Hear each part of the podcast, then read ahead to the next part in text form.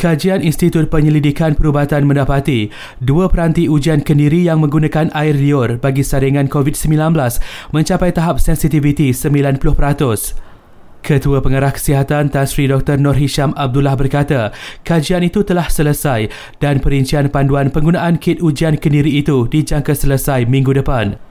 Tan Sri Dr. Nur Hisham pada Mei lalu memaklumkan terdapat dua syarikat menawarkan kit ujian itu untuk dijual di farmasi tempatan.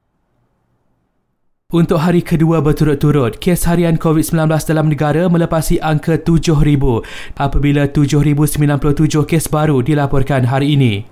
Selangor terus merekodkan jumlah jangkitan tertinggi dengan lebih 3,100 kes diikuti Kuala Lumpur, Negeri Sembilan, Melaka dan Sarawak. Jumlah pemberian vaksinasi di seluruh negara semalam mencecah lebih 340,000 dos hari kedua berturut-turut melepasi paras 300,000.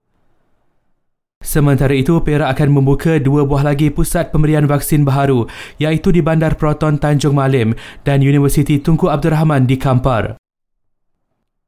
Sultan Perak benarkan semua masjid dan surau di negeri itu menerima jemaah mengikut keluasan Dewan Solat dengan pematuhan jarak fizikal yang ditetapkan.